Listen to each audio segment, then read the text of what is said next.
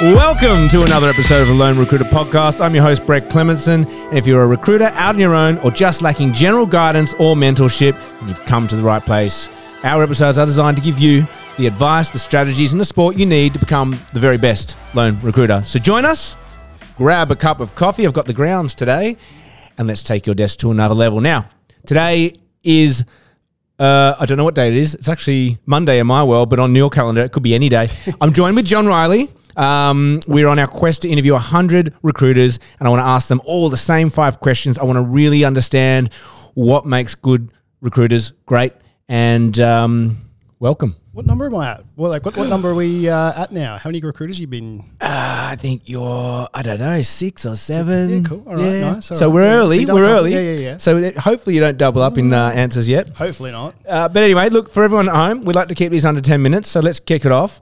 Um, 60 seconds, highlight reel. How'd you get into recruitment? Um, all right. So basically, I studied psychology. Was how I sort of yeah, that was what I was doing at uni. I wanted to do organizational psychology was the goal, and I kind of was sick of pulling beers and uh, living on the breadline when uh, I was doing doing university after four years, and so decided to get out of it and get into HR for a couple of years was the goal.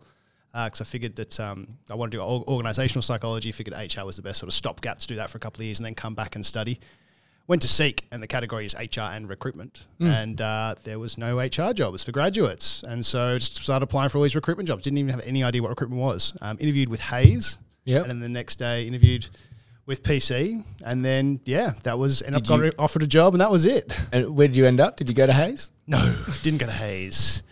It was uh, I got offered a job with another place that said, "Oh, we'll send you over to Perth and next week, and we'll put you up in a hotel, and it's a bit more like cool and fun." So that was that was where I went. All right, fantastic. That was 15 years ago. Okay, so 15 longer. Well, 2007 I started. Yeah, 16 years. Yep. you go. Can't, can't count. Even I know your numbers. Um, all right, five questions today. Let's kick it off. If you could only have one KPI to measure your desk, what would it be? uh, number of deals that you've made. Um, no, I mean that's. Uh, I think closest to that though would be number of interviews that you've had. Like, uh, yeah, it's it's going to be the best metric to, you know, what's going to get you closest to the deals is yeah interviews. Mm-hmm. Interviews. for sure. Yeah. Okay, Yeah. I like that. Number two, you've only got a limited amount of time and you're interviewing someone. Mm. What three things do you need to ask them? Well, that's good. I usually only actually ask three questions in my first chat. I can't. I end up doing two interviews usually these days. To all you budding recruiters, Yeah. no, no, no, no, no. no I do. I have a second interview though. So usually, like, like, how often do you have a CV in front of you when you're interviewing someone for the first time? Like your first chat. So mm. usually, you're looking at their LinkedIn profile. True. So usually, I'm just asking, tell me about yourself. Why are you leaving your job? What do you want? That's it. That's all I want to know to start off with. Because in that, you can just talk about.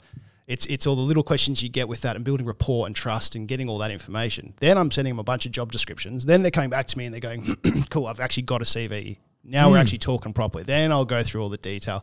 Then I'll do the counter offer prep. Then I'll do all the salary stuff. Then I'll do all those other questions. But my first chat is trust, rapport. Like that's that's my goal. Just listening. Yeah.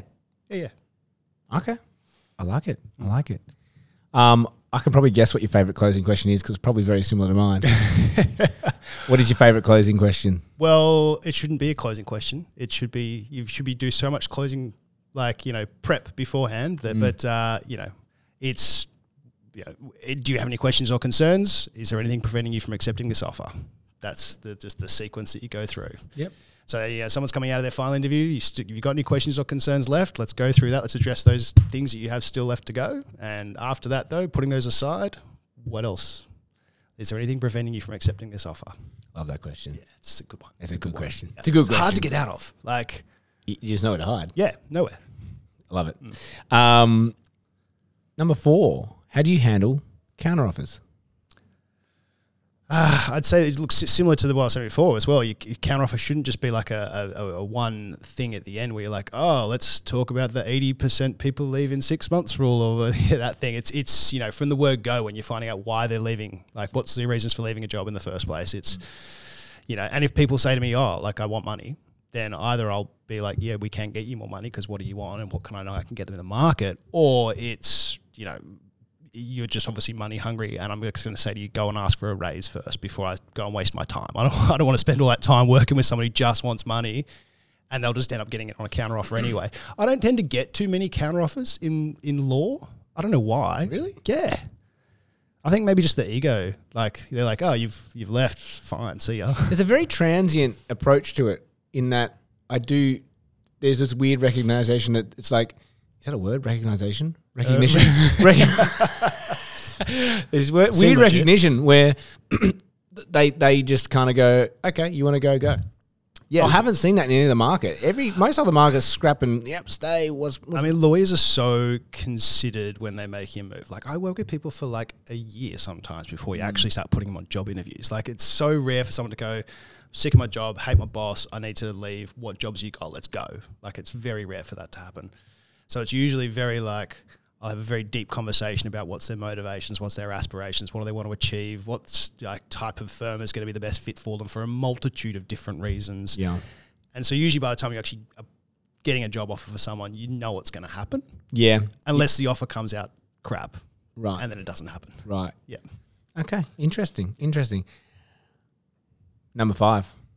I think it's a good question, but how do you pull yourself out of a slump if you're in a slump? Assuming, Um, assuming that you're human like everyone else. Yeah, yeah, yeah. I actually, I, um, probably about two weeks ago, actually, I was in a bit of a slump.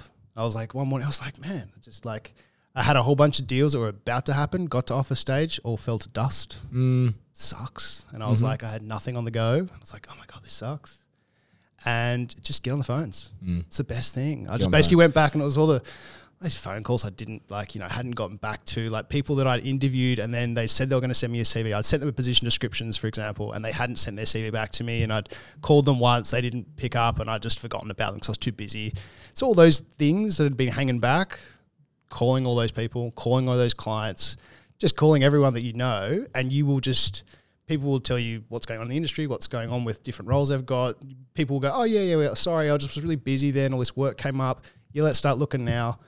Like within a couple of hours, I was like, "Sweet, I had a full desk." I Like, love that. Ready Get on go. the phones. Just get on the phones. It's a it's an Like- answer for a lot of things in recruitment, isn't it? I mean, like I couldn't think of anything worse than going like, "Oh, let's go back and look at like old roles that were advertised a while ago, and like let's something that's old and stanky." Like Mm. Yeah, you yeah, don't want to you don't want to do that. Like it's got to be people have talked to you about it. That's that's when you get more energy from it, and you can pull yourself out of a slump because that's what you really it. need is the energy part. And you find like sometimes it's just one call Yeah, is enough. Oh yeah, Like, yeah, it, yeah, yeah. it just stops you thinking about what's going on and just Yep. you're putting another step in front of the other, right? Absolutely. I like that. I like that. I like that. Um, well, that's the five, and we've done it in under eight, under nine minutes. So well done. was very efficient. It was very efficient. Yeah. I mean, it does help that we're on the clock and we've got to run into a conference right now. But We've got two you- minutes to go. That's it. That's it. But look, Jon, um, I appreciate you coming up from Melbourne for this one. We're, we're doing this one in, in Sydney. Um, that's all we have time for you today. As always, if you got anything out of today's episode, please share it, like it, follow us on um, in, uh, LinkedIn, follow us on Spotify, wherever you listen to your podcast. It does help us grow, and we really want to get this out to a wider audience. Have an amazing day. And as always, may all your deals come true.